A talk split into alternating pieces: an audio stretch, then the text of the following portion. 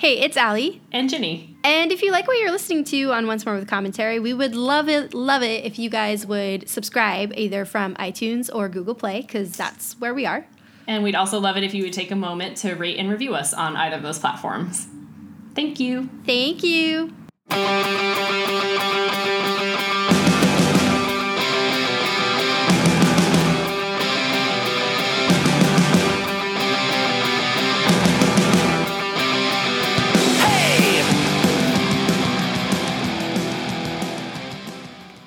Hello, and welcome to Once More with Commentary. I'm Ginny, And I'm Allie.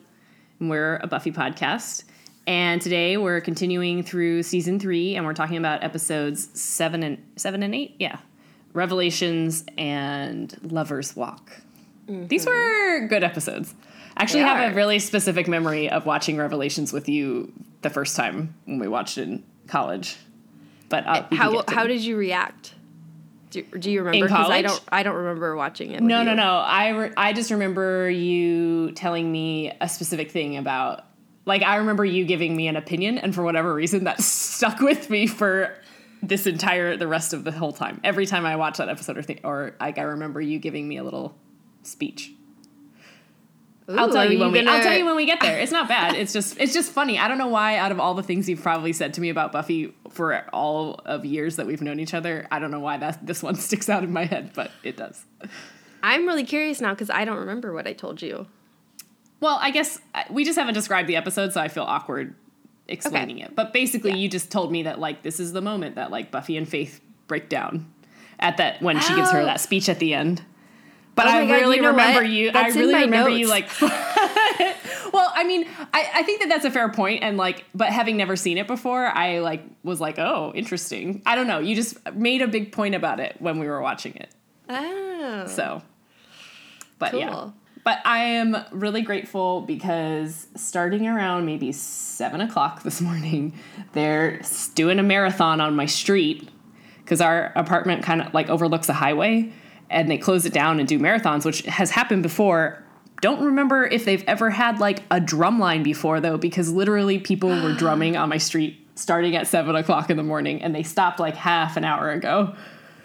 I was really, I was like, if they don't stop, I don't know if we can record this morning. I was gonna have to text you, but thankfully they stopped. Also How- because it was super annoying. That is like whose bright idea is like you know what I we'll do on know. Saturday morning is come in with the drum line. No one will mind. I mean, maybe it wasn't a whole drum line, but it was like just drum, like nonstop drumming. And like it's loud enough with just the runners, you know, because it's like people are watching and they're cheering, but like that's the sort of noise that's like, okay, you know what, I live in a city and that's just the sort of thing that's gonna happen. But I don't know about drums and so early. I also just hate I hate parade drums. They always used to freak So me out when I was a kid, and so I still like have this aversion to it. Anyway. Like the cadence that they do with the. It. I? I really remember when I was a kid going to the like local parades or whatever. Whenever the drums would come by, I would like feel it in my chest, just the way it resonates, and I hated that. Like it always made me really uncomfortable. And so that doesn't that wasn't happening to me today because it was like far it was far enough away that, but it just sticks sticks out to me as like I remember having feeling bad about that. oh, weird. yeah. Yeah, they um canceled all the half marathons planned here this weekend. Oh, that Um, was probably a good idea. Yeah, because the the fires and the smoke. Yeah. Um, I haven't been outside yet today, although it it looks a little better, but I think it was supposed to get I worse. think it's still bad. Yeah, everyone's still telling me it's bad there. I mean, I feel In- in like San an Francisco specifically, yeah. Even like complaining about Right. it, like I'm like, oh, I can't run outside. It's so smoky. Yeah. I'm like, uh, I have friends that definitely live closer to the fire. Yeah. That probably have it way worse, and Yeah. there are people that like lost their homes and their Yeah. lives. So Yeah. I feel really Yeah. complaining, like I can't run outside. Yeah. Well, I mean, but I guess truthfully though, you do need to be careful because the smoke is really bad. I keep reading real, Yeah, I mean- reports that are making it sound really bad. Like, yeah, I understand not wanting to be petty, but you should still be careful. Yeah, they were supposed to give us masks at work yesterday, and Mm. they didn't. Um, But I mean, like I haven't been running in it, but I've definitely been like walking in it. So, Yeah. like maybe I shouldn't add exercise to this. Mm-hmm. yeah, I wouldn't. Hmm.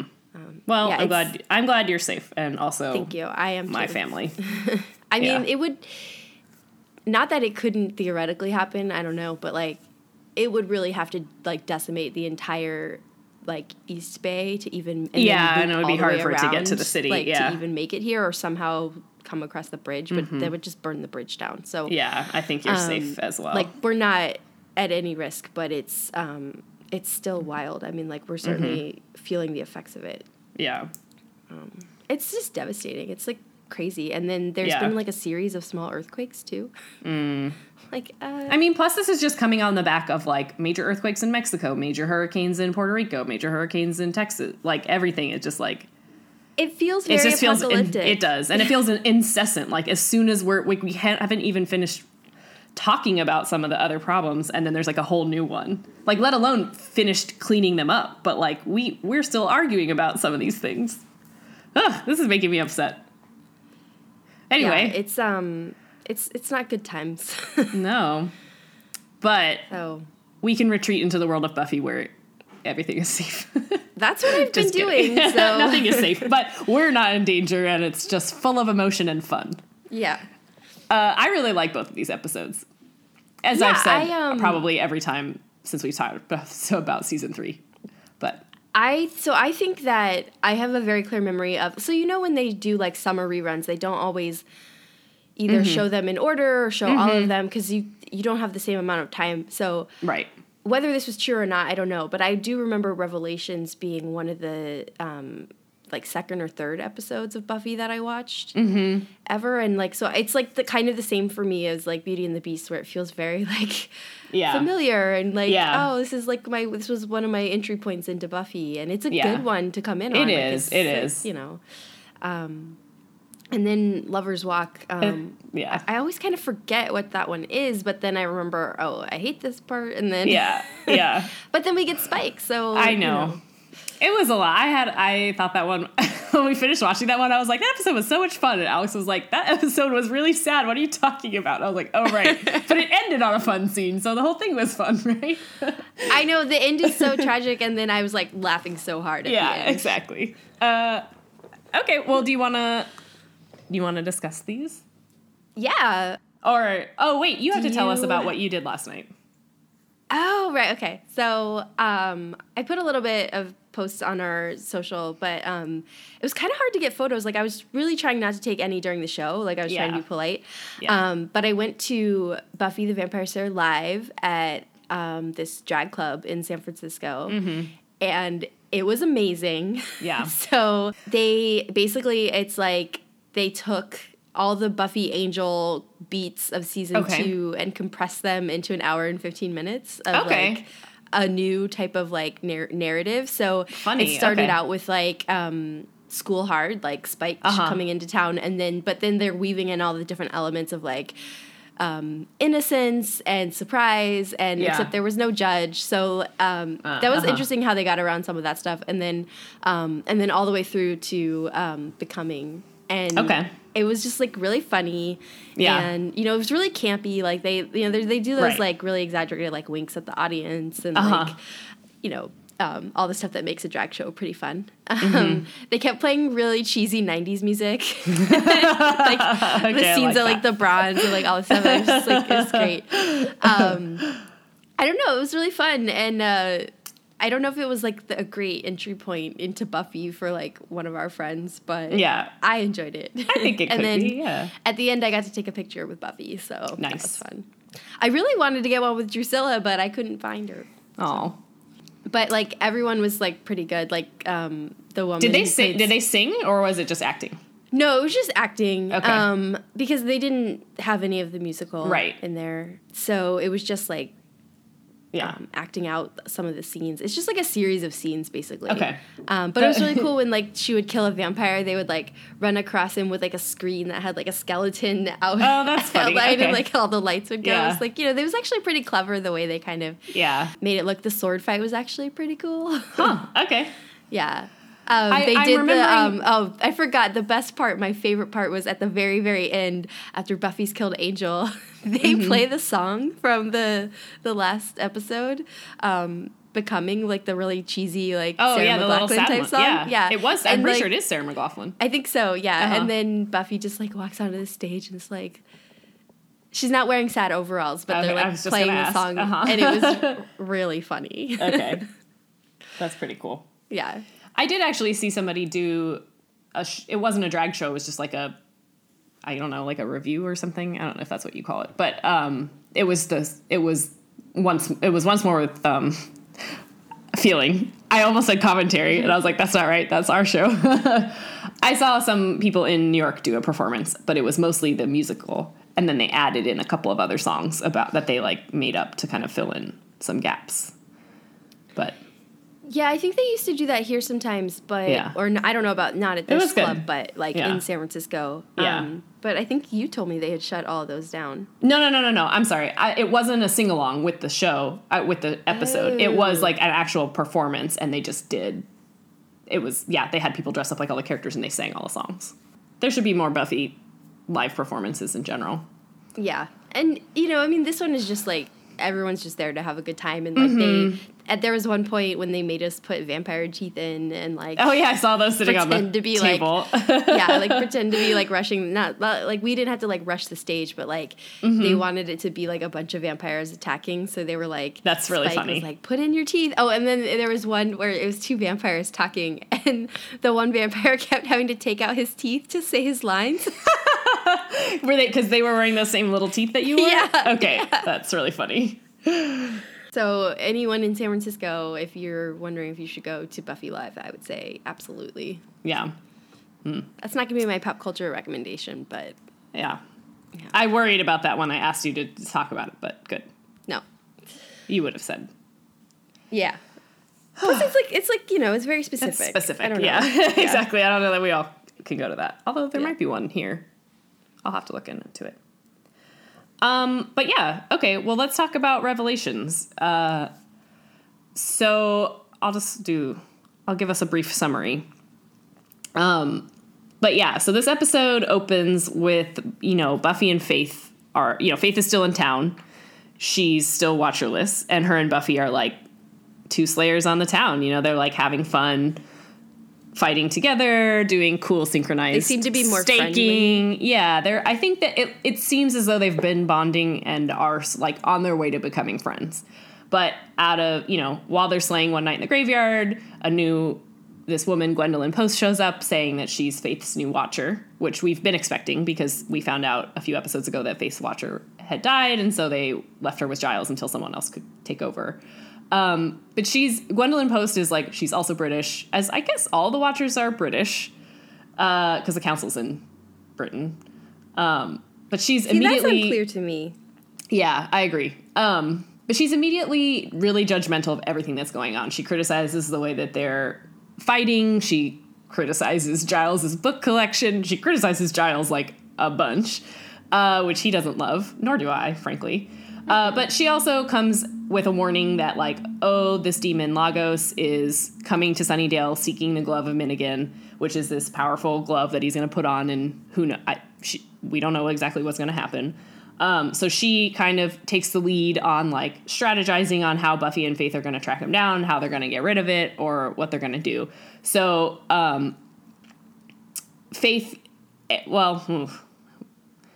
Uh, I'm getting a little bit confused, but basically, you know, Faith Faith goes to find Lagos, and also separately for some reason that I forget. Xander starts going to look for Faith, maybe in the cemetery, and instead, what he finds is Angel, because up until this point, nobody but Buffy knew that Angel was back. Uh, and she and him have been continuing their sort of pseudo friendship, sort of romantic relationship. Um, but Xander finds Angel stealing the glove, and since he hasn't seen Angel up until this point, and because he's a real dipshit, he assumes that Angel is stealing is still evil and is taking the glove f- to use it. So he basically like sics Faith after Angel because he doesn't think Buffy will do it, and and and he's right. So Faith goes to to kill Angel, uh, and they have a big fight. But before she gets there, Gwendolyn shows up. Oof, I'm rambling a lot. But Gwendolyn basically turns out to have been evil this whole time, and she was just trying to get the glove. So she tries to steal it from Angel. Um, but Faith catches them, you know, and thinks that Angel is beating her up. So there's just a lot of misunderstandings. But finally, by the end of it, Gwendolyn, as I said, has revealed herself to have been evil the whole time. She puts the glove on, and Buffy has to take her down. Um, and I guess that's that's kind of the end of it. You know, at the end of it, you know, Faith has once again kind of been misled by someone, and everything is breaking down. And also, importantly, as I said, once Xander saw Angel with the glove, he also sees Buffy and him kissing, and so he tattles on on her, and then the, the whole gang has sort of an intervention with Buffy that really doesn't go well. Um, that's that's the other piece. I wrote I take notes when I watch these. I don't know how that came out so badly.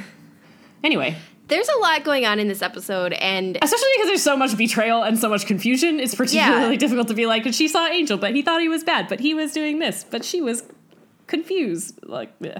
um, your recap did serve a good purpose in that it made me remember things that made me really angry watching this episode. Oh, I mean, this one, both of these are pretty anger inducing, but this one in particular, yeah. I mean, ugh. So, like, yeah, we see a new watcher come to town, and it's interesting in that, um, you know, we learned last season that watchers could be women, which is great. Mm-hmm. Um, Faith has now had two female watchers, although we do learn at the end of the episode that Gwendolyn Post was never assigned to Faith. She just Right. kind of heard about this situation and inserted herself into it. And she had been a watcher, but Um, got kicked out because she kept trying to deal in dark arts. Right, exactly. Um, but um, and you know she seems capable as a watcher Mm-hmm. for sure. I mean, she seems more uptight like all the others. I mean, like every time we see the watchers come in, we do realize the extent to like That the Giles has ways that Giles go. and Buffy's relationship is very different than the way Yeah. it's supposed to be. But you know, poor Faith. I I yeah. I mean, she seems. I mean, we're gonna see this more throughout the season. You know, Faith is extremely easy to manipulate, and Yeah. as someone who considers herself so street smart, it's always shocking to me how easy she's like Well, played like a puppet by all of these true. authority figures. I mean, I think what I, I what I think the assessment is is that she's just so vulnerable, and that yeah, which makes her a target. I'm agreeing with Well, what you're I saying, but I'm just saying I think that's the part where they're able to get in so easily because like she's so wants approval that all you have to do is give her a little bit and she will be loyal to you. Well, and also too, you know, she's come into this group and she's on the outside. True, and, You know, she must be aware to the extent that she hasn't fully been accepted into this Mm-hmm. group, and so the way Gwendolyn, oh, I'm sorry, Mrs. Post, Yeah. um, like plays her in this is like basically playing up her like insecurities around like. Mm-hmm. You know, not being considered as much of a slayer as Buffy, or you know, she's just kind of a sideline. So, like, Yeah. you know, they have this intervention which is about Buffy and Angel, and Faith isn't there for Right. it because you know it should be the people who dealt with Angel, and it's like this personal thing. Like, what is Faith really going to add to this? Um, I kind of do get the impression that they also they- forgot. Well, I'm sure they did, Yeah. but I mean, it's also something where you know she tells Faith that it was a secret meeting about you know Of course, the glove yeah. or something. Then like she wasn't included, and that's all Faith really needs to like be like I'm gonna prove that I'm a good Slayer, and that's how Right. Xander kind of like Right, con- is like- able to So when she comes into the library and like Xander tells her that Angel is alive, you Mm-hmm. know, Faith jumps to vampire bad must kill because she's trying to be super slayer and Right. Xander doesn't necessarily outright tell her that Angel is evil and should be killed, but he doesn't necessarily Eh. No, no, no. I mean like he yeah. that he was, but like he he kind of lets Buffy think that like he couldn't stop Faith, but he doesn't really try that hard. So He doesn't try at all. Yeah. Yeah. I agree. I well, yeah. I guess before we jump into all the ways in which I wanted to throttle Xander throughout this episode, I, I still want to talk about Gwendolyn. Um, Yeah, well, let's talk but- about her because Yeah, because I guess I guess I, again I think you're right. What I thought was really interesting about her in this episode, or is always interesting, kind of about the villains, is like she. It. I feel like everything that she says is true. So again, that's why it's kind of like I I mean, obviously she lies to Faith about what their meeting was about, but like all of her assessments of Faith, I don't think are that far off.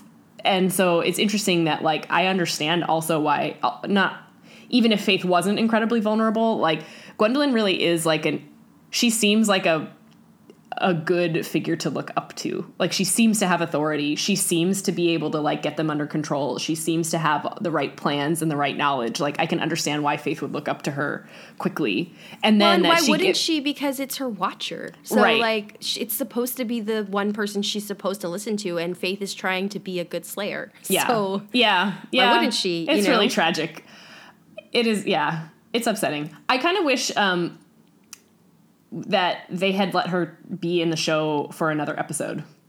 I think that this ended up feeling a little bit rushed because, and I just think it would have been interesting to see her stick around longer if she hadn't found the glove immediately. You know, like if they had mentioned it and then she found it in the next episode or something. Just cause, also though, because the thing that was kind of bugging me in this episode is like I get that everybody trusts her because she's a watcher, but literally nobody questions her the entire time, including Angel at the very end when she's like, "I'm the new watcher. Give me that glove," and he's like, "Okay, I've never seen you, but sure."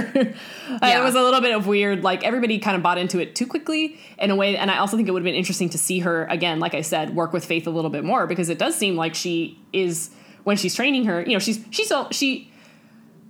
uh, You know, why is she even training Faith at all if all she wants is the glove? Hmm. I Yeah, like, really why bother going through Why the bother? like the they literally stuff? have a Yeah. training session. Yeah. I'm like, obviously, most of her lectures at Faith are geared towards manipulating Faith, but I do feel like she's kind of putting in some effort. So what, I think it would have been interesting if she had stuck around a little bit longer to kind of see how even more. Like I think it would have turned up the betrayal for Faith. Um, but I mean, it works this way too. I just was kind of wishing, like, oh, I wish she had stuck around a little bit longer. Um, but yeah, I don't know. I guess I just always liked the the speech that she gives Faith about being like Spartan. like, and, and, and I know that we she's see wrong. Faith adopting that. Yeah, yeah, and and she's wrong in the sense that like obviously the argument of the show and the argument that we make all the time is that Buffy is special because she has all these other things going on that make her care about the world more. So it's interesting to see, you know, Gwendolyn really posit the opposite. You would be so much better if you were Spartan. So it it does kind of add to her villainy, but I also don't think that she's entirely wrong. Like maybe I mean up until this point the Slayers have been succeeding that I don't know, succeeding succeeding that way, Well, I mean, that- but or maybe that is what's right with, like for the Faith. way Kendra was taught to Right. too. So, Right. um, that I did like at the end of the episode, Buffy's like fake complimenting Faith's apartment, and Faith Yeah. is like, "Yeah, it's real spotting." Yeah, that does make me laugh too. but yeah, I She's don't know. like, "I, I assume they're from Spart." but for being a villain that only shows up in one episode, like Gwendolyn really, really does a number on everybody. You know, like these effects are going to last the rest of the season, if not longer. Longer, really.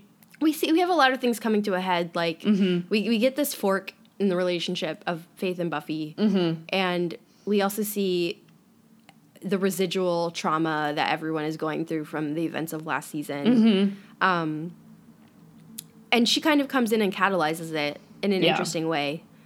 Um, that in a way that like it would take an outside person to really come and stir Mm-hmm. it up because like everyone else is just gonna keep being polite like Mm-hmm. because you know they all got really pissed at each other in Dead Man's Party but like Right. did they really ever finish that conversation because No, yeah, they it just fought a bunch like of it. zombies and like Buffy and Willow talked about it but it was like I mean Yeah. obviously Xander has like some unresolved anger Well, yeah, yeah. Um, and like my god Xander do you want everyone like this is you cannot have all the ladies like Yeah. he's clearly pissed because Yeah. like Like, he he's sees still Buffy jealous. and Angel kissing Yeah. and he's still jealous but he's got Cordelia and Willow it's like Yeah. oh my god Yeah, yeah.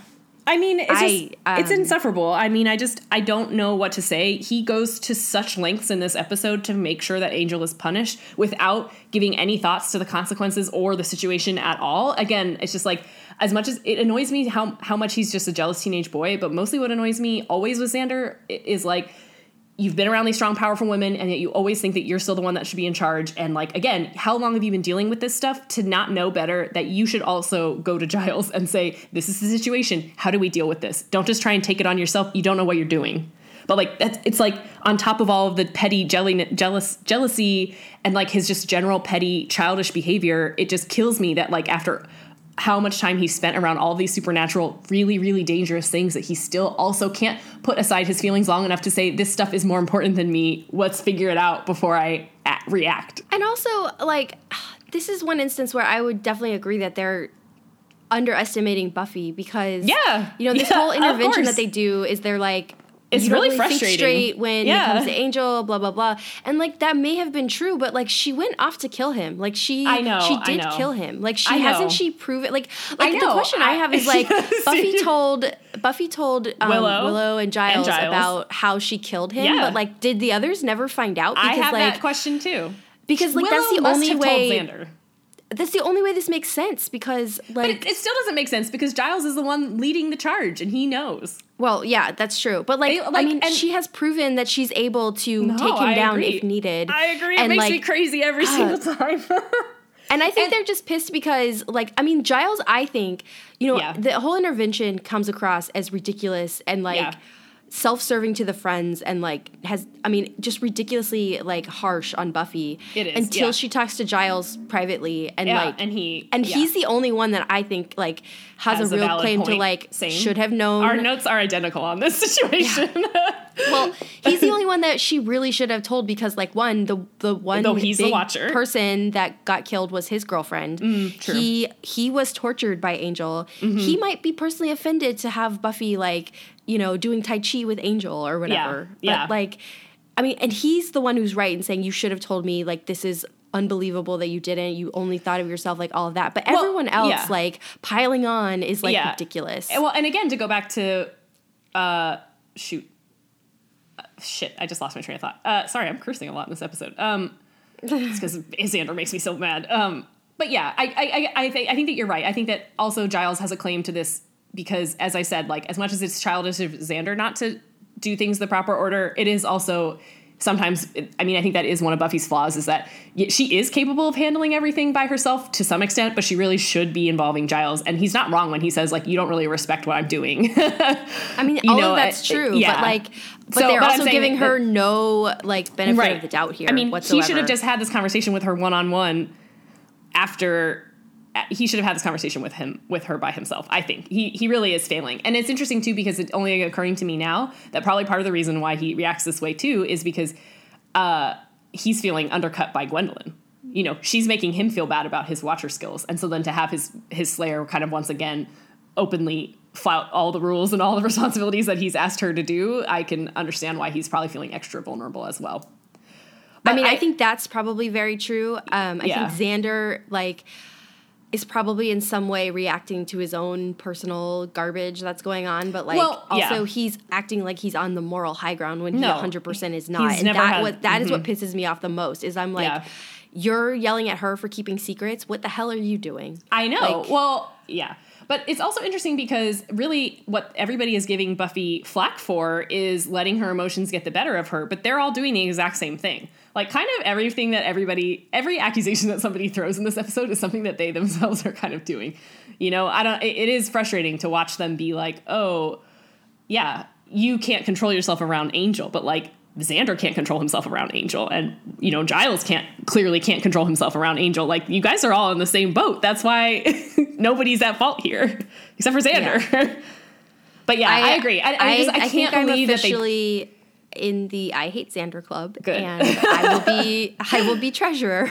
yeah, that's great. Yeah, I, I just again, just to your earlier point, and this is what kills me every time is this, it's not as though there aren't legitimate issues that they need to talk to Buffy about, or that really Giles needs to talk to Buffy about, but that they completely discount that she killed him voluntarily when that was the stake. Like they, it's crazy that they would say to her, "You can't think straight and you won't perform your duties," when she has. Demo- like demonstrably proven otherwise. I Well, did like, make that choice, and that I really did it. like yeah. he's come back evil and she's just cool with it? I like, know. Yeah, it's a great point. I, I mean, I and to that, I will say I understand why Xander's initial reaction.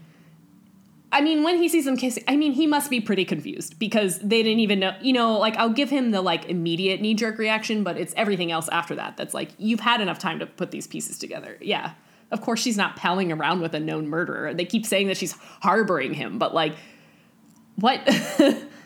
But like, haven't they already made that distinction between Angelus and Angel, Yes. and like now it's something that goes Repeatedly. out the window? I mean, this Exactly, is the thing is they never finished that fight in season two about like Yeah. what they would do if Angel got his soul back. Yeah. and now we're seeing the results of that because like That's a good point. They still all have the exact same stances on this, where you know Xander is very much like I don't care soul Yeah. or not, he killed, he should be put down, Mm-hmm. and Buffy's making the distinction between you know this is what we talked a little bit about in Beauty and the Beasts, like Right. she's she is making the distinction between beast and man, kind Mm-hmm. of. Um, But they make But that it- distinction for Oz all the time. Like, how can Yes. Oz sit there in good faith and say, "Yeah, Buffy, you don't know the difference between these two guys"? But like Oz, you're a werewolf. you maybe killed a guy. No, we've never settled on who killed that first guy in Beauty and the Beast. I mean, it doesn't really help that I think it was Angel. But No, I know. I'm, but either I'm just saying that it's like it, it is. It's absolutely conceivable that it was Oz. So like you Yeah. have no leg to stand on either, buddy. It- it's just- all very like upsetting, and It is. Everybody's Eh. letting their emotions get the better of them, but that's what makes me the most mad is that they're accusing Buffy of letting her emotions get the better of them. Like, you guys are all being really emotional. Yeah, it's Ugh. and and I mean, then the way it kind of gets resolved for some of them, you know, is we see Angel saves Willow's life at the end of the episode, and Mm-hmm. Yeah. like that's all it takes. Like you know, it's like once again, this group just needs a good fight to bring them all back together. But that's true. you know, I mean, she's like him saving me kind of makes me like him again. Yeah. I mean, but it's like you know they they see him like. I mean, it doesn't. It. I mean, circumstances are terrible, right? They because are. it doesn't really help that. Angel saw him with the glove that he knows that they're Yeah. Mm-hmm. trying to hunt down. So if the last you saw of Angel was murderous rampage and he's got this glove, like sure, like Yeah. okay, but he follows them and it's like, would Buffy even be kissing him if he were still evil? Yeah, like see yeah. past your own jealousy, and then And why would he you be kissing her if he were still evil? He hated her. I, I know, and then um, You- you know, and then you know, him trying to destroy the glove is like. Obviously, like like Giles is like we can destroy the glove, and it's like obviously Angel already knew this. Like he was Yeah. like, "Cool, I'm gonna do Buffy a fa- uh, like a favor, Yeah. and I'm gonna get this glove because I somehow know where it's stored, Sure. and I also know how to get rid of it. So, um, I'll just do this for her, and then Yeah. she'll, and I think he's doing it out of like keeping her safe or something. But, Mm-hmm. um, you know, but like well, I think he's also repenting a little. You know, he's the same old angel, which is I feel really guilty. Now I have even more things to feel guilty about for all of the stuff he did as Angelus in the last season. So yeah, he's trying to like rid the world of some evil. Yeah, I mean that could that could be it too. And Yeah. Unfortunately, the first person to get to him is Gwendolyn. Although, Yeah. um, I don't know that Faith wouldn't have made the same distinction. But you know, Gwendolyn's fatal thing is that she's very bad at identifying vampires. It's true. Sorry, before we move on from the intervention conversation, uh, I just want to say that the other thing that was unforgivable that Xander said is that he accuses Buffy of being responsible for Miss Calendar dying. He's like, oh, the way you protected Miss Calendar, but like Buffy wasn't there when that happened. So that's a crazy thing for you to say, Xander. You guys are all at fault for Miss Calendar dying, as is she. Like, what? He- Yeah, do you remember that- that? I, I just that- was like, how does anybody let him get away with that? She literally wasn't there. He makes it sound like she she chose Angel over Miss Calendar, but like there would there was nothing she could have done about that.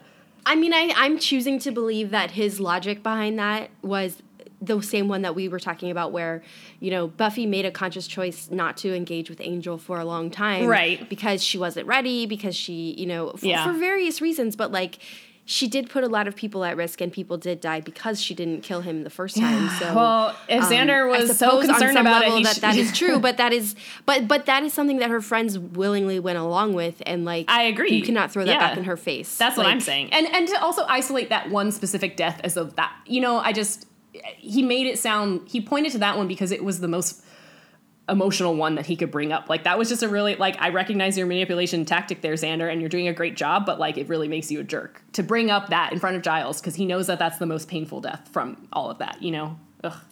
but uh, the flip side, the one good thing about that intervention is Willow and her I statements.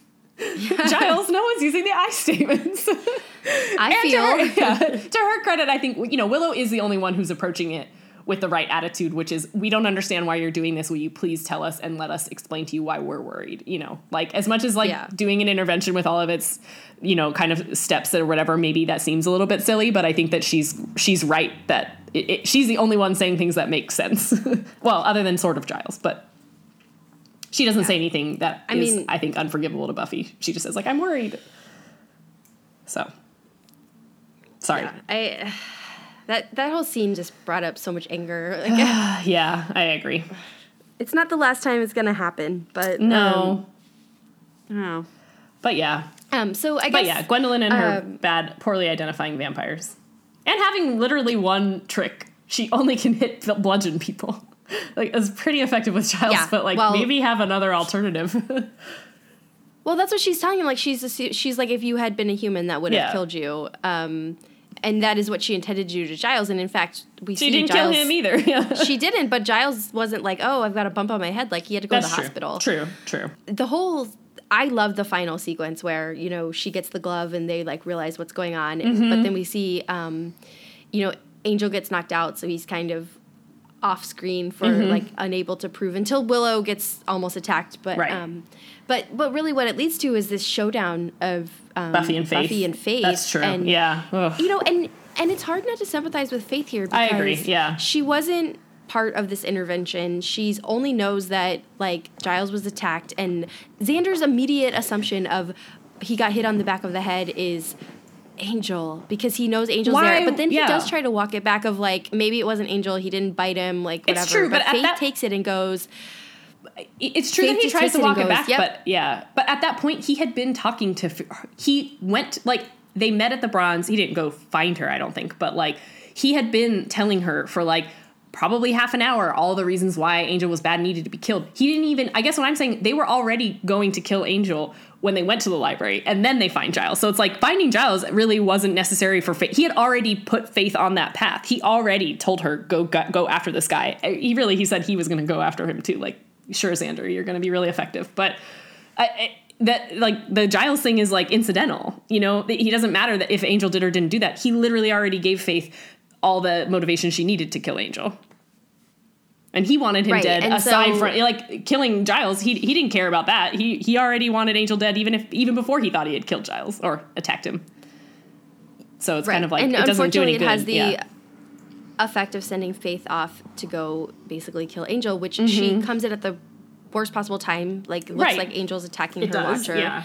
and Gwendolyn is like knows exactly what it looks like. She's using it to her Mm-hmm. advantage, and then so we see Buffy and Faith fighting, and you know. This isn't the last time we're going to see them fight, but it's the first time we've seen them fight yeah, Slayer and to Slayer. sad. And it is because you know they're at the beginning of the episode they're all chummy and exciting and like we kind of see like at the end of it like in the moment once they realize you know Mm-hmm. Mrs. Post is the one who's actually the villain like they both switch immediately to Yeah. okay we'll take care of her but then we see this heartbreaking final scene of yeah, you know Faith is you know still got the bruises Bruised, from yeah. her fight with Buffy yeah. and um, Buffy somehow looks fine, but Mm-hmm. um, but she's obviously like a little bit like she's more reserved now. Like she's like, okay, well, Buffy was clearly willing to fight me over a vampire, like to take and and Mm-hmm. everything that they've been taught is like vampires bad, people Mm-hmm. good, and like Buffy like chose the vampire over the Slayer and was like, you know, and part of it Mm-hmm. And is like she if they had just stopped and listened, like none of that would have been Sure, necessary. but she also hasn't seen Angel. Like that was the first time she even saw Angel. So like all she's heard is vampires are bad, and this vampire was particularly bad, and he tried to destroy the world and kill destroy the world and killed all of our friends. Is like. Yeah, he- she's gonna Yeah. need a little. She's gonna need a minute with him before she can just be okay with it. But like, of course, she would feel betrayed. Yeah. And um, you know, Buffy's trying to tell her like, I'm sorry, like because they all know like this situation just got really messed up. Right. And Buffy's offering herself as like, I can be here as a friend. Like, you know, I- yeah. we can talk about things. Like, you're not alone. And like, Faith is already kind of shutting down. Like, I'm not really like. But you know, and we'll see is- them like kind of continue their like tag teaming Slayer thing. But like, Sure. this is kind of the first instance of like whatever friendship they might have had is like that door has shut on yeah, that. Yeah. I think that's the speech you gave me in college. It's so sad. But what I also think is what I also think is interesting, and I don't think I felt this way when I was a little bit younger, but like, but what Buffy's line to Faith is, "Oh, you can't. I know you think you can't trust anyone, but you can trust me." But like, that's a bad line for her. I, she's, how is she's she wrong. that? And exactly. I was like, hon- honestly, she's wrong about that. Faith can't trust her. Literally, what has Buffy done to give to earn that? Nothing so far.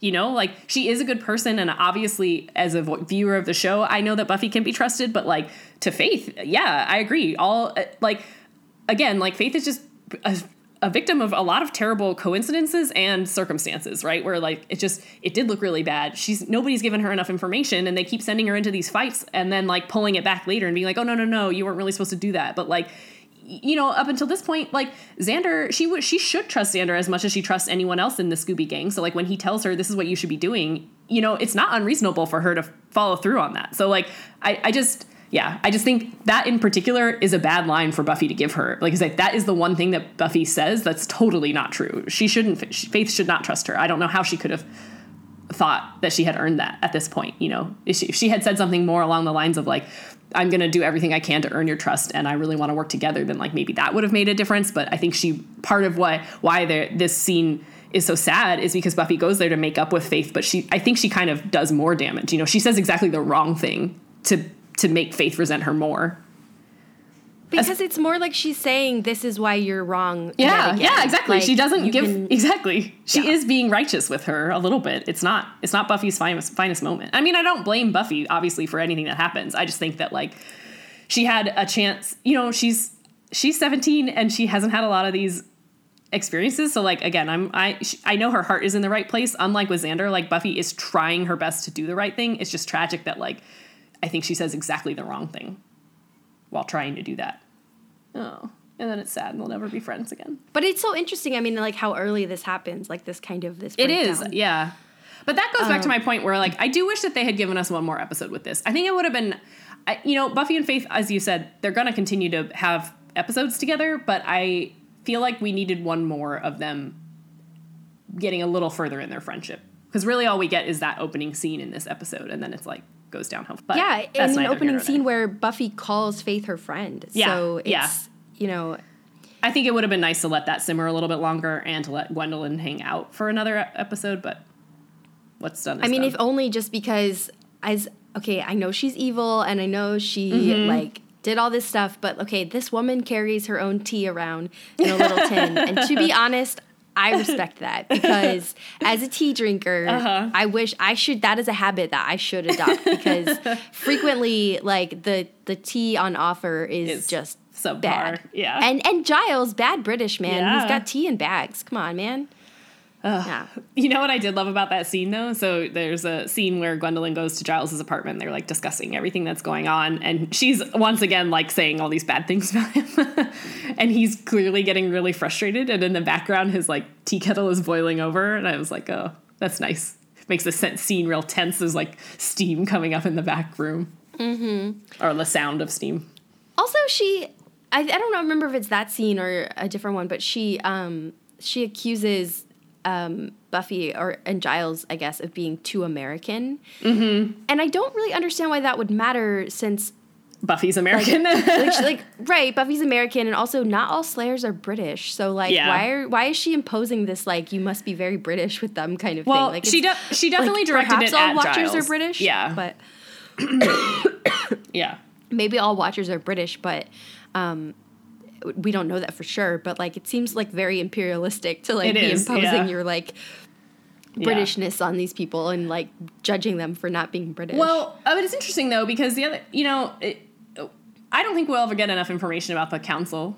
You know, I'm thinking about it like we'll, we'll obviously they continue to be part of the show, but I don't feel like I'll ever get all the answers that I want. But I do think that this one gives us a lot of clues into like. Ah, I don't know. I'm just they must be so corrupt. And it's such a weird organization because like we said this before, you know, yes there are lots of watchers and maybe they're all already training with some potential slayers, but Giles is the watcher. he's the watcher. they know he's there. They're giving him limited resources. You know, like she's jibing him for not having enough books, but like, why doesn't the council send him more books? He's the one on the Hellmouth with the Slayer. Like, it just doesn't make any sense. Like, it must just be blatant corruption where they don't actually care about any of this stuff. I mean, just so, it sounds so like weird. most yeah. of the watchers have a very cushy job yeah. of sitting in an office building somewhere, yeah. drinking tea, going on retreats, and not actually having to fight the forces of evil exactly. all that much. Yeah, like they can, so and all they do is sit and pass down these traditional, like ridiculous, yeah. you know, um, metrics and like tests and like all Mm-hmm. this stuff, but like they just sit in a group and go, "Oh, aren't we so important? We're watchers. Oh, that Giles in Sunnydale is really screwing up, but like he's the one on the front line." I mean, Buffy Yeah, makes the same they- speech a little bit later, Sure. but like But they're why the ones they on the front lines and like yeah. And how are they generating money? Are they extorting people for demon protection? Probably. I think it's just a bunch of like rich old families or something. I don't know. Or Mm, maybe that's the problem. Maybe they don't estates. have money, so you know, Maybe. for this operation. Hmm. anyway, it just is very bizarre. I, I don't I understand the way, you know, obviously they're gonna kind of be posed you know, they're we don't like them and we're not supposed to like them, but like they're not quite villains, but are they? I don't know. I just I need more information about them. Also, do we ever? So she, Mrs. Post, emphasizes this Mrs. part. I lot. noticed Like, that too. what happened to Mr. Post? Don't know. yeah. Also, for a lot of fuss, I mean, granted, she doesn't have the glove on for very long, but the glove doesn't seem all that powerful. She still dies like Uh, really quickly. Only because um, I think because Angel said it can never be removed. So I think by cutting her arm off, technically the glove was removed. no, no, and, no, like, no, no. so I yeah, but I'm saying it didn't killed her. I'm saying it didn't provide her with enough power to best Buffy. Because Buffy's awesome, and That's so true. she's gonna think to just chop off the arm. It's true. Was that little weapon, throw, her little throwing star thing, was that left over from her fight with Angel? Like, where did she, or what did she throw at her? Was it just a piece I of thought glass? it was like a shard of glass. or oh, maybe you're right. Okay. I do like that hmm. moment. I think that's very clever of Buffy. Yeah, Once again.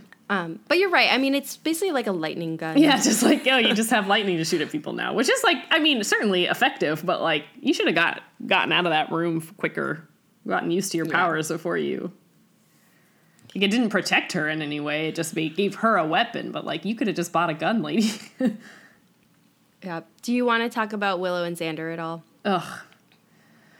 I, I Um, kind of don't. Like, I feel like we'll just save it for the next. Time. Exactly. We already have to talk about it next time, so no. Um, I do want to talk about the Tai Chi scene that I talk, tried to talk about last week.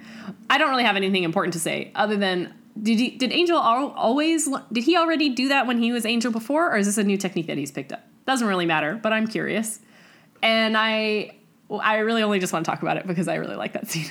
But also, I think they it's act sweet like every time. they like this is all happening to them, and like, oh no, what are we doing? And it's like you do know you don't have to do tai chi together, right? Hmm. It's like, true. It's all true. of this hanging out is very voluntary. But I think it's sweet. It's one of the only romance scenes between them that really gets me. I think it's I think it's cute. you don't like it at all?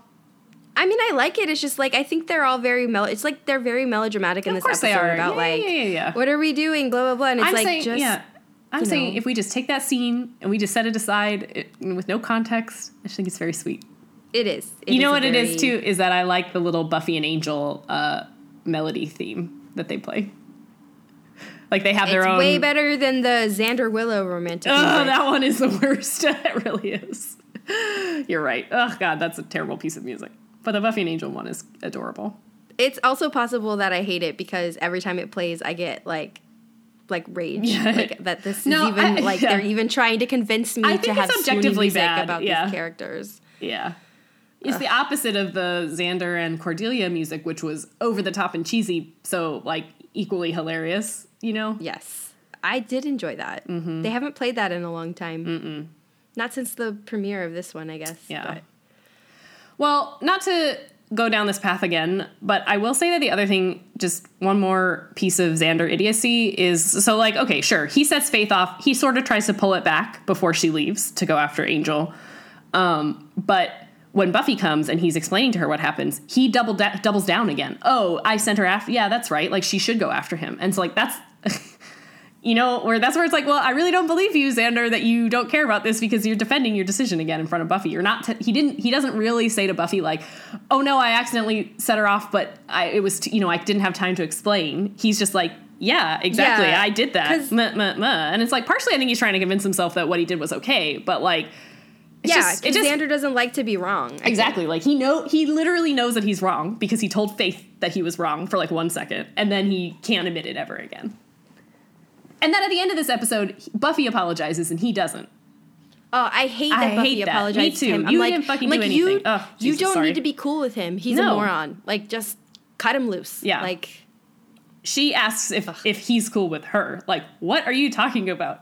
he needs to be asking that question. I mean, at the, okay, I want to be clear. At the root of this, I do think that Buffy should not have kept Angel coming Oh, back. for sure, hundred percent. Yeah, Yeah. I'm with you. But they, I just every way Xander handles this is wrong, which shouldn't be surprising at no. this point. But and and um, again, because the only he is out of everybody involved, he has the least legitimate grievance with her for doing for keeping that secret, and because as Willow so like self it, Willow is the one who shows some self reflection in this episode. That's the reason that she doesn't gun after Buffy is because she's now realized oh sh- oh oh no I'm doing the same thing. You know, granted hers doesn't have the weight of like Xander never actually killed everybody, but like. Willow is the one who takes the time to say, "Oh, I understand now why someone would keep a secret." And Xander is in the same exact situation, and he does none of that. No self-reflection for even a second. Even after everything comes to a head, he never says, "Like, you know what? I was lying to." yeah, because that would require maturity. exactly. But I am once again always impressed. Will- Willow is making some stupid decisions, but on the whole, she is a good person who is self-reflective and like is, you know, she's doing her best. She's making honest mistakes, not is a Well, bad person. also because I I wonder, and we can talk about this in the next one, but like I think Willow genuinely feels terrible about this situation. She does. She found herself in, Yeah. and I'm not so sure that Xander does. I think you're right. I think Xander, like what you're saying, is that like ultimately Xander's he saying still that he feels terrible, but he like, still wants as many women as he can get. Is this is still now he has he has succeeded in something. Whereas for Willow, she's ashamed that she's letting herself go down this path. And I think she's also like, truthfully, only you know she doesn't love Xander anymore that way. She loves Oz, but when you carry a torch for someone for that long, you know I think she's just getting the better of her. That like, oh, this right. thing I that I some wanted, of it I- is like it's she's like, right. Yeah. They're feeling this weird attraction to each other, and I think Willow is like finally getting that thing that she wanted Exactly. for so long. So like she's she's going with it. I think Xander keeps initiating it because he's like, Yeah. oh, I've got two girls that want to make exactly, out with me. exactly, Cool. exactly. Like You're totally right. ah. Curses. Um, so we can talk more about that in the next one. But first, Yeah. I do want to mention that Buffy is once again dressed for the Yes! office. Oh, dressed for the office. Okay, I have a different point. Oh. What is she wearing for the office? Like these little like cardigan sets Oh, with yeah. like pencil skirts and like it's true, but also at the beginning of this episode, she wears my all-time least favorite thing she'll ever wear, which is when she's wearing like a I don't remember if it's a dress or a camisole, but she's wearing like a pink slip dress Yes! with her Oh, beanie ew, that says bomb. It says bomb oh. on it. oh no, no, no. yes, when they're I hate sitting that in, hat. when they're sitting in the library, I'm like, this hat is stupid to begin with, but it doesn't work. Like you can't wear a black beanie to hide in the dark if you're wearing a neon pink outfit. Like why? Stop it. Just wear your blonde hair. It's not that cold out. you're in Southern California and you're wearing a, a sleeveless dress. You don't need a beanie. I didn't much like the outfit she wore during the intervention either. Um, I think I do like that one. Pink That, like, tank top with like a weird skirt or something. I feel like it just fit her really poorly. maybe. But yeah, Yeah, otherwise she's definitely dressed Dressed for for like Just for her desk job. yeah. Um, Okay. okay. so uh, ugh, moving on. I'm Okay. gonna get more angry I about know. this whole situation. But But at least there's Spike and there's almost hilar- over, there's also hilarity it in this one. Yeah. Oh, God, I got to try to remember what happens Mm-hmm. in this episode. so lovers walk is the next one and i'm just gonna hit some some beats because Okay. honestly i don't remember the order in which a lot of this stuff happens It kind of doesn't matter. um, yeah. yeah xander i guess the important thing is like xander and willow are still like you know all hormonal for Mm-hmm. each other and um, for whatever reason they decide to go on a double date with Oz and Cordelia because Mm-hmm. somehow when you can't keep your hands off your friend, it's a great idea to go on a double date with them. I don't understand this logic at all. Yeah. But in the meantime, we see Spike is back in town. He just like drives right over the Sunnydale ti- sign Mm-hmm. Classic. again, which I don't know why they keep replacing it. He keeps coming back. and he's upset because Drusilla has broken up with him Mm-hmm. and he's on like a bender. And so he um, wants to go to um, the magic shop to get some witch to like perform like a love spell for him. Mm-hmm. But instead he sees Willow and decides that he's going to make her do the spell. So he kidnaps Willow and Xander because Xander's there Mm-hmm. and takes them to the factory and basically keeps them there so that they'll do the spell, kind of spills his heart to Willow. Mm-hmm. Then there's this whole like series of things where like Buffy realizes they've been taken. Spike, for whatever reason I forget, goes to Buffy's house.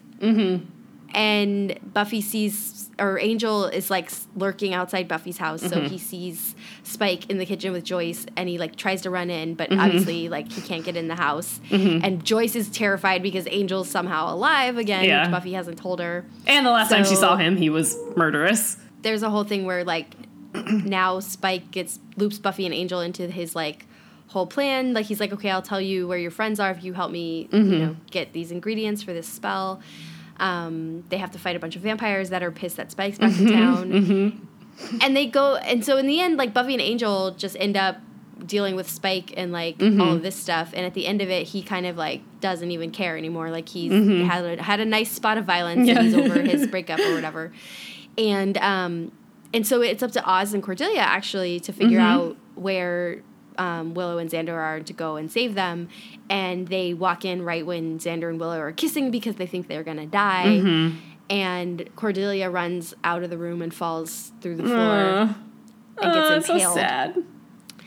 Yeah, and um, she doesn't die, but she doesn't forgive Xander either, Good. which is the best part Yeah, of this it is. entire It episode. is. That's what I thought too. and Yeah, agreed. um, and so you know the fallout of like um, what Willow and Xander have been doing has finally come, and hopefully puts a stop to all of this. So Mm-hmm. yeah. um, but and then in the end, we get this great, wonderful scene where everyone's Yay. miserable because throughout this whole Everybody. escapade, Buffy realizes that she can't hang out with Angel anymore because they're not friends, Mm-hmm. and it's just too risky. And um, so, but Buffy essentially like breaks up with Angel. Cordelia breaks up with Xander. Oz won't talk to Willow, Mm-hmm. and everyone's so sad. And Spike has left this wake, this trail of like romantic devastation behind him, and like he's driving out of town, like belting songs at the top of his Yeah. lungs because he's finally happy again. Yay! Oh, that was such a good closing scene. And because it, It- you know, when he's when he shows up in town, he's singing that song, which is a Frank Sinatra song. I did it my way, and he's like singing it sadly. Yeah. And then at the end, he's singing like he's listening to like a punk rock cover of it and just like jamming out to it. I'm like, that's. I mean, this is probably one of the best Spike episodes ever. Like everything about him in this episode was like fun to watch. You know, obviously he's a he is a monster in this, and he does a lot of horrible things, but like.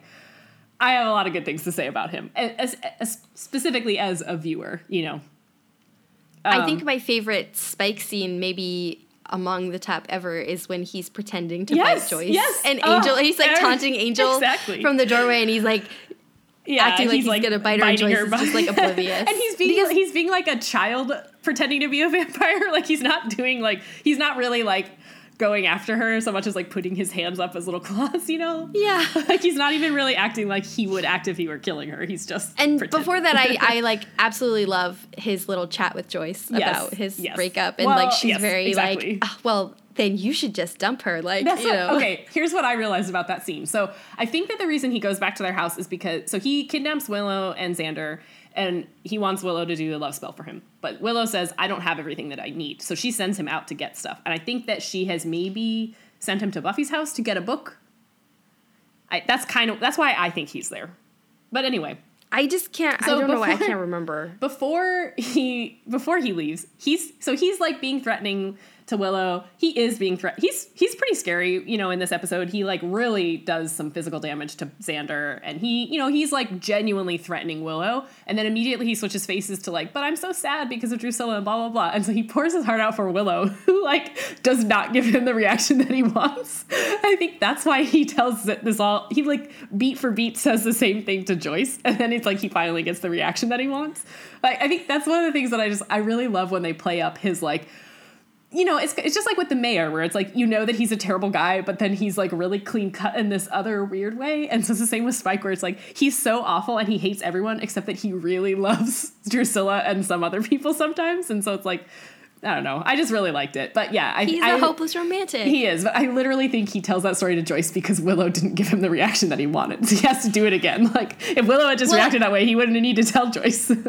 I think the difference is because like Willow doesn't give him the reaction because like she has no sympathy. He's Well, of course, her of and like course, all this of stuff. course. But what's interesting about that is I was realizing we'll see this again in the next season. But like Willow always seems like the first line of Mm-hmm. like exactly. when Spike comes back to town, he like goes to like pour his heart out to Willow. Exactly. No, I had that same thought. I'm like, oh, we're gonna see this scene play out again.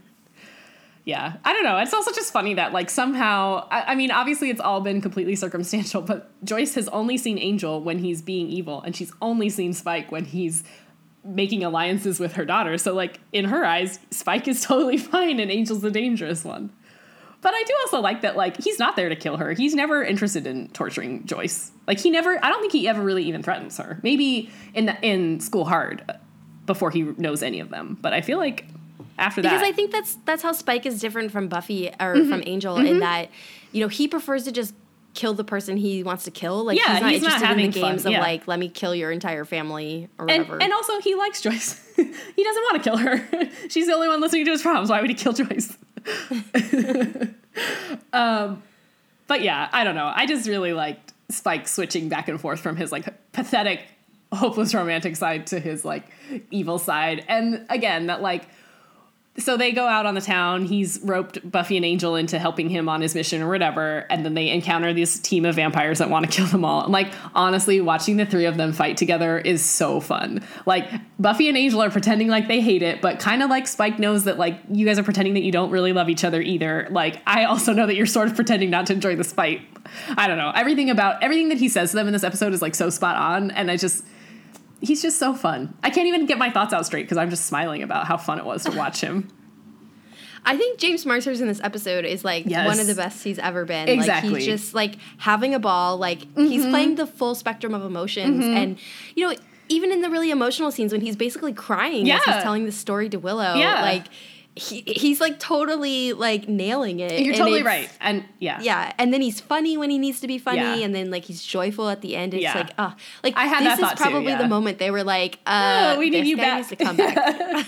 it sucks though, because he's not in the rest of the season.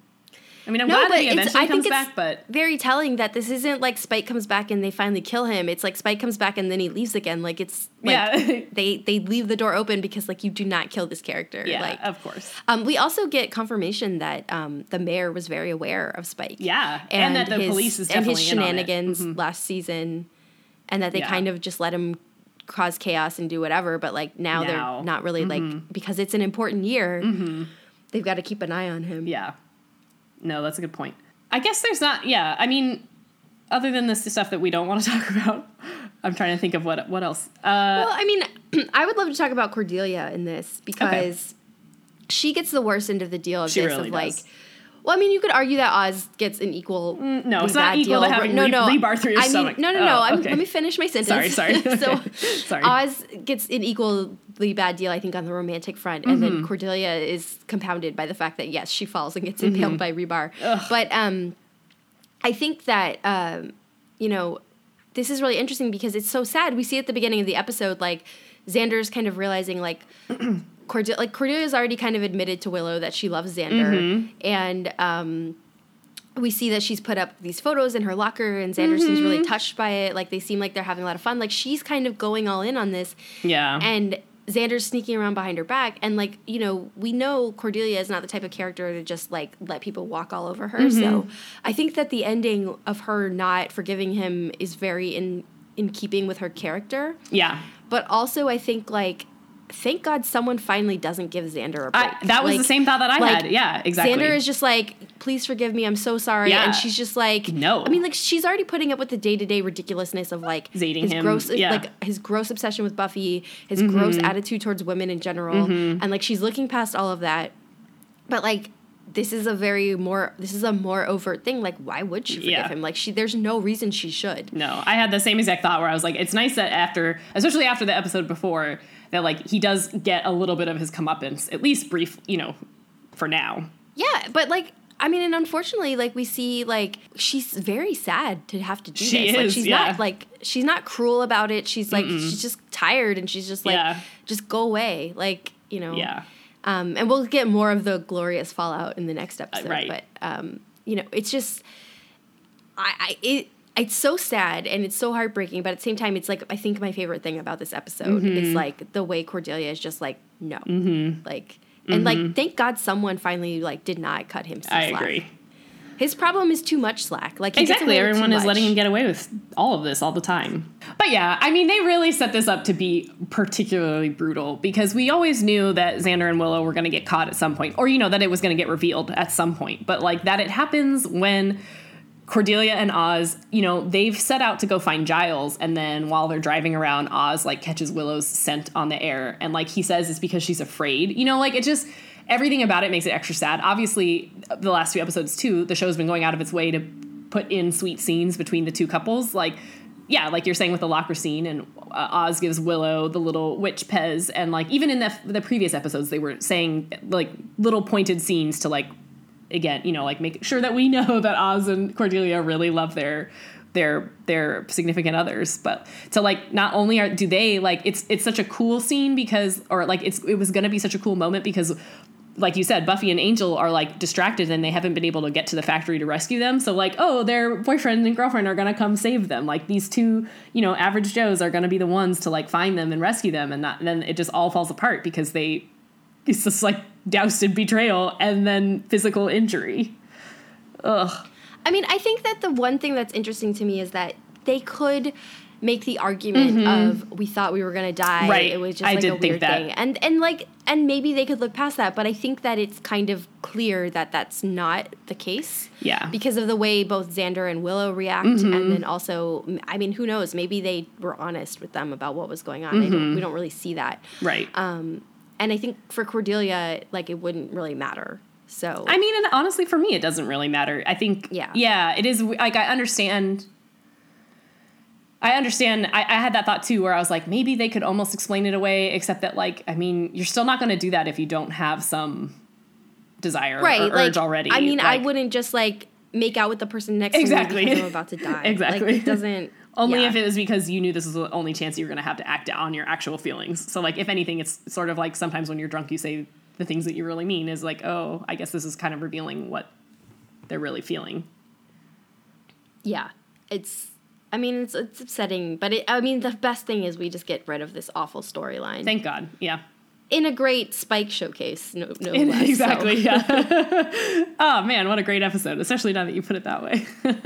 Yeah. They also at the end, I didn't like the fake out though of like Yeah. um, the funeral scene, and then and then Buffy and Willow are walking in the cemetery like, oh, so Cordelia is gonna be okay. Yeah. like I just feel like that's a really well used trope that I just I it's lazy. Yeah. I don't really. Like, You're not yeah. into it. So at the beginning of the episode, they all get their SAT scores. Oh, yeah. So we didn't talk about that. You're right. Um, which is interesting to me because uh, this is another thing that TV tends to do with the SATs that always bugs me is Mm-hmm. like, like you know, they're telling like so Buffy gets a fourteen somehow. I Mm-hmm. You don't believe it. understand. Yeah. Um, but they're also like you could apply anywhere, and it's like sorry, no, like it doesn't matter how good your SAT score is, they're not going to make up for a just dismal GPA. Sure. Like you're still going to have that handicap around your neck, and like also there's this thing on TV where they like tend to like. It's this. I think it's because the writers are writing about their experience with SAT scores, and Mm-hmm. they might be from like 20, 30 years ago, where like getting a 1300 was considered like amazing. Mm-hmm. Where it's like we grew up obviously in a time where like a 1430 was like. I mean, I I got slightly higher than that, and like I was disappointed with my Uh, scores. I got So, way lower than like, that. So you're uh, you're also coming at it from your like that's that's totally a, like in California that that is a good score. That's a very good score. I didn't know that many people that got over fourteen hundred. Well, maybe Okay, they just so I didn't feel tell like- me. I think that is a that is a legitimate like again even even when I was in school that would have been enough to get you into every UC.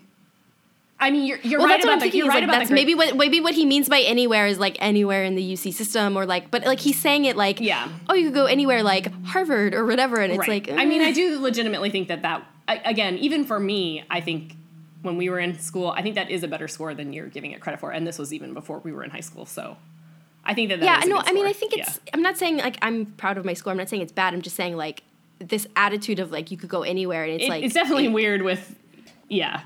If you With, like, have way- if you have a like 1.9 G- GPA, it's not going to get you very far. Yeah, and my experience of like college admissions is like, Mm-hmm. you know, you need like much higher than that to really say I could go anywhere I Mm-hmm. want.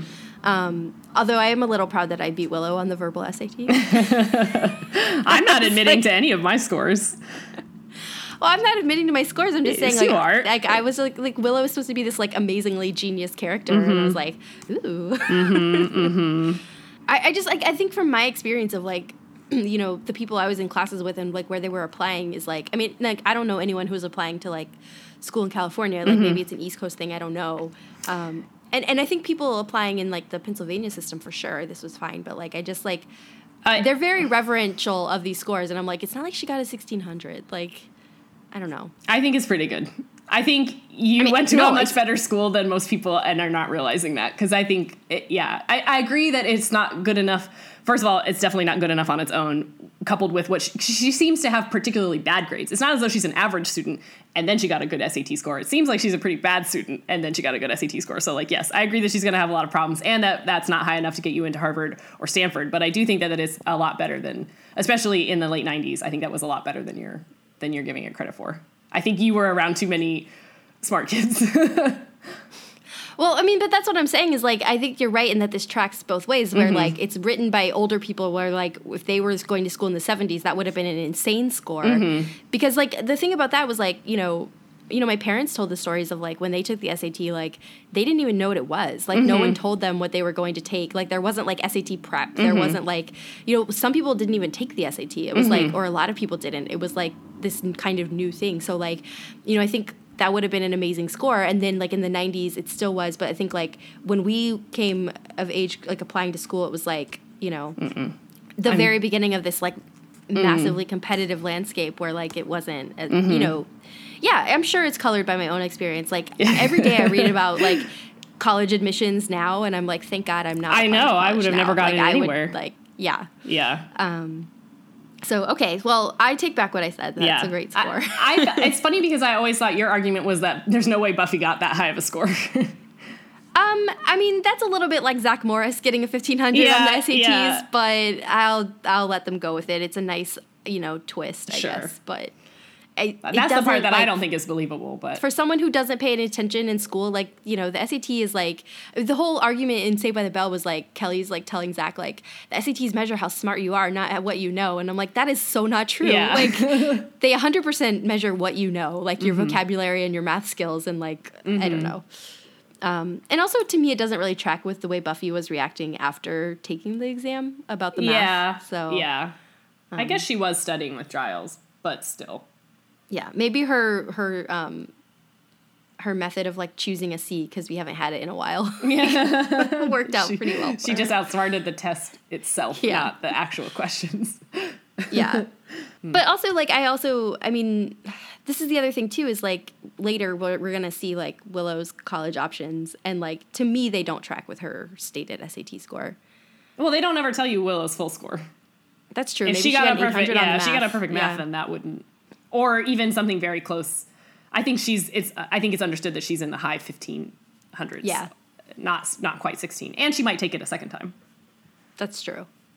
I, I think it tracks with she's getting scouted by software notable software companies and gets a really high GPA and is clearly the smartest kid in their school. I mean, I don't know. But they I mean, haven't even mentioned like Buffy's completely lacking in extracurriculars. She Well, hasn't true. joined any sports teams. She's not in any clubs. She's, she She's doesn't a slayer. volunteer. She's gonna write her personal statement about all fighting evil, and I, I didn't have time for sports because I was slaying vampires. It's going to be very unique, possibly, yeah, possibly get her and arrested. think she's but, like delusional. Uh-huh. but it'll be very personal. Hmm. Yeah. Ugh, I'm glad I don't have to do that again. No, ugh, I And I agree. Every time I hear about like, oh, it's hard to get into BU now. Whoops. Like, not that it wasn't hard, but No, I mean, I, wouldn't guess like it's in. in. retrospect, we should give ourselves some credit, but um, yeah, I just I wouldn't want to be on that competing for that now. Like Yeah. I, you know, I was reading all this thing recently about you know the anxiety level in kids Mm-hmm. these days, and it's like I think a lot of it is probably related to like social media and smartphones Mm-hmm. like. Like they they've never learned how to like fail or like cope with the real world Mm-hmm. because they don't live in the real world. Like they live in their phones essentially, and I think that's a huge part of it. But I also think like the pressure Yeah. must be enormous. I, I feel like, yeah. Oof.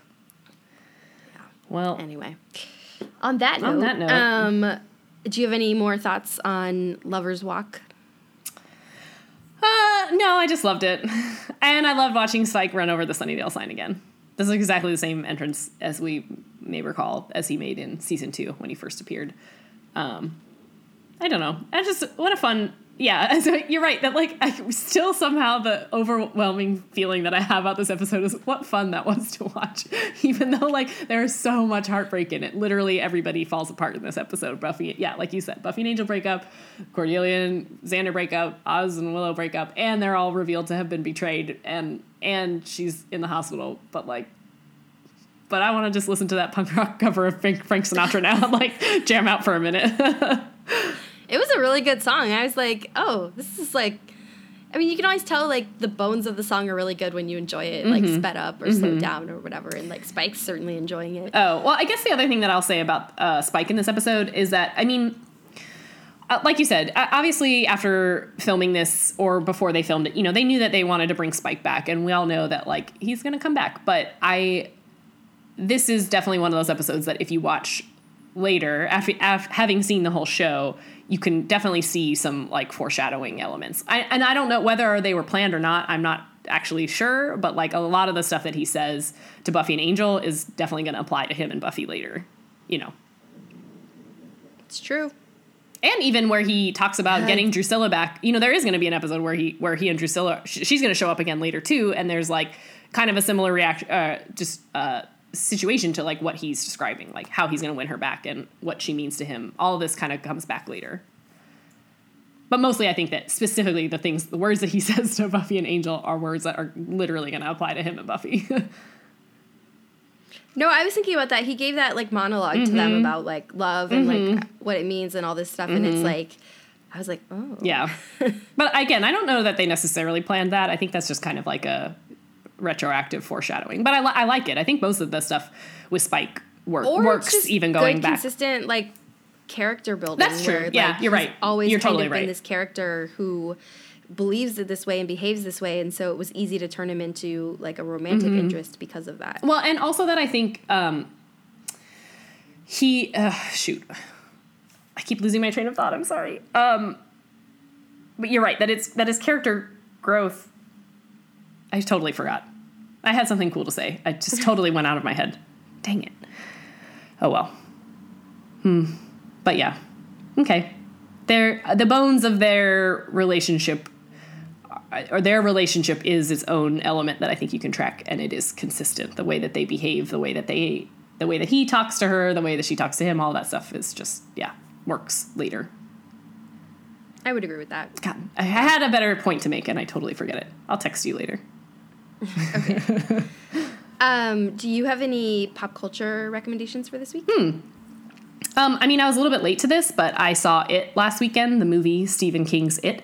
It's very difficult to talk about because you keep saying, like, I saw it, and people are like, what? And they're like, which, what? Uh, stupid, stupid, uh, vague movie titles. But I saw Stephen King's It, the movie that they made. It's about the clown, Pennywise, and a bunch of children, but I really, I really enjoyed the movie. Um, did you? Because I think I previously mentioned on this podcast that I did not enjoy watching the preview. For mm-hmm. it was pretty scary. I think if I, I don't think it was as scary as other things that I've seen. Although I say that, and like after the movie, I was doing laundry in our basement, and I was cleaning one of the lint drawers, and like a piece of lint flew out, and I was like, ah! so I got scared by some lint. So like maybe I was a little bit more scared than I want to admit, but um, but I really I really liked it, and it very much is still playing off of like Stranger Things, which is like this. It, it's set in the same time period. It's kids on bikes fighting a monster in a small town. It even has one of the actors from Stranger Things. You know, like there's one girl in this group of outcast nerds in the '80s. So like it, it actually felt really similar in on the surface. Um, but it also is just like, man, it sure is fun to watch those kinds of things. Like it was a hilarious movie. Like it was funny even through the end. So it's like even as the the scares are escalating, like the humor and the like the cute interactions that these kids are having one, with one another, those are there the whole time too. So I, I, liked it. I liked it quite a bit. I look forward to seeing more. And I keep deciding if I sh- I keep trying to decide if I should read it or not. But I actually so I, I, I enjoy watching horror movies and horror TV shows and all those kinds of things, but I have never really read a, a horror book because I am terrified of it. I think that reading will get in my head in a way that movies aren't able to, and I think that'll really scare me. But I also sort of think I should do it because it's like I talk this big game and like I can't even read Stephen King. I don't know.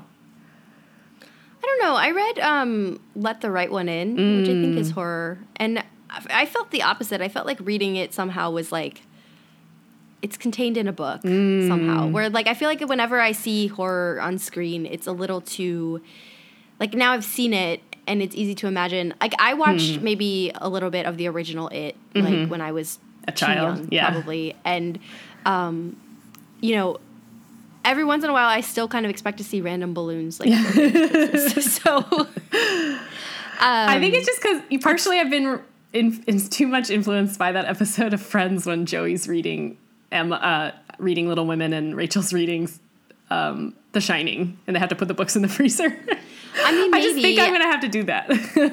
I don't know if I would. I mean, I just like horror is in a genre that I generally like gravitate to because like my experience watching it is like this will not go well.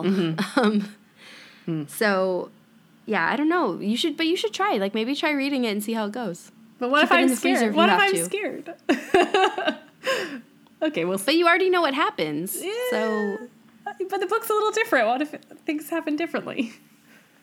Okay, maybe. I mean, but I think like the basic premise is the same. Mm. So like you know, I think they left out some of the like more problematic stuff, but like Yeah.